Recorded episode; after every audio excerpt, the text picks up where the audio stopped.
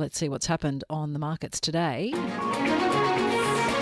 And now on Money News, the market wrap. Yeah, downward night across US markets flowed through to Australia today, with the ASX 200 ending the day down 50 points, or 0.7%, to 7,608.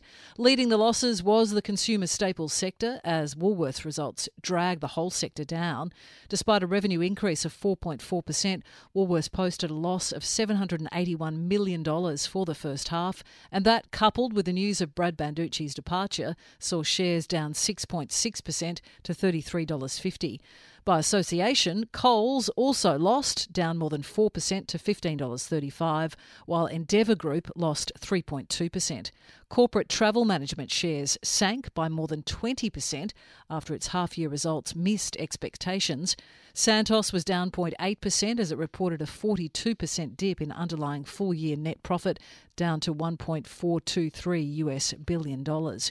Domino's Pizza Enterprises saw shares up 2.3% despite reporting a net profit fall of 9.2% to $58 million.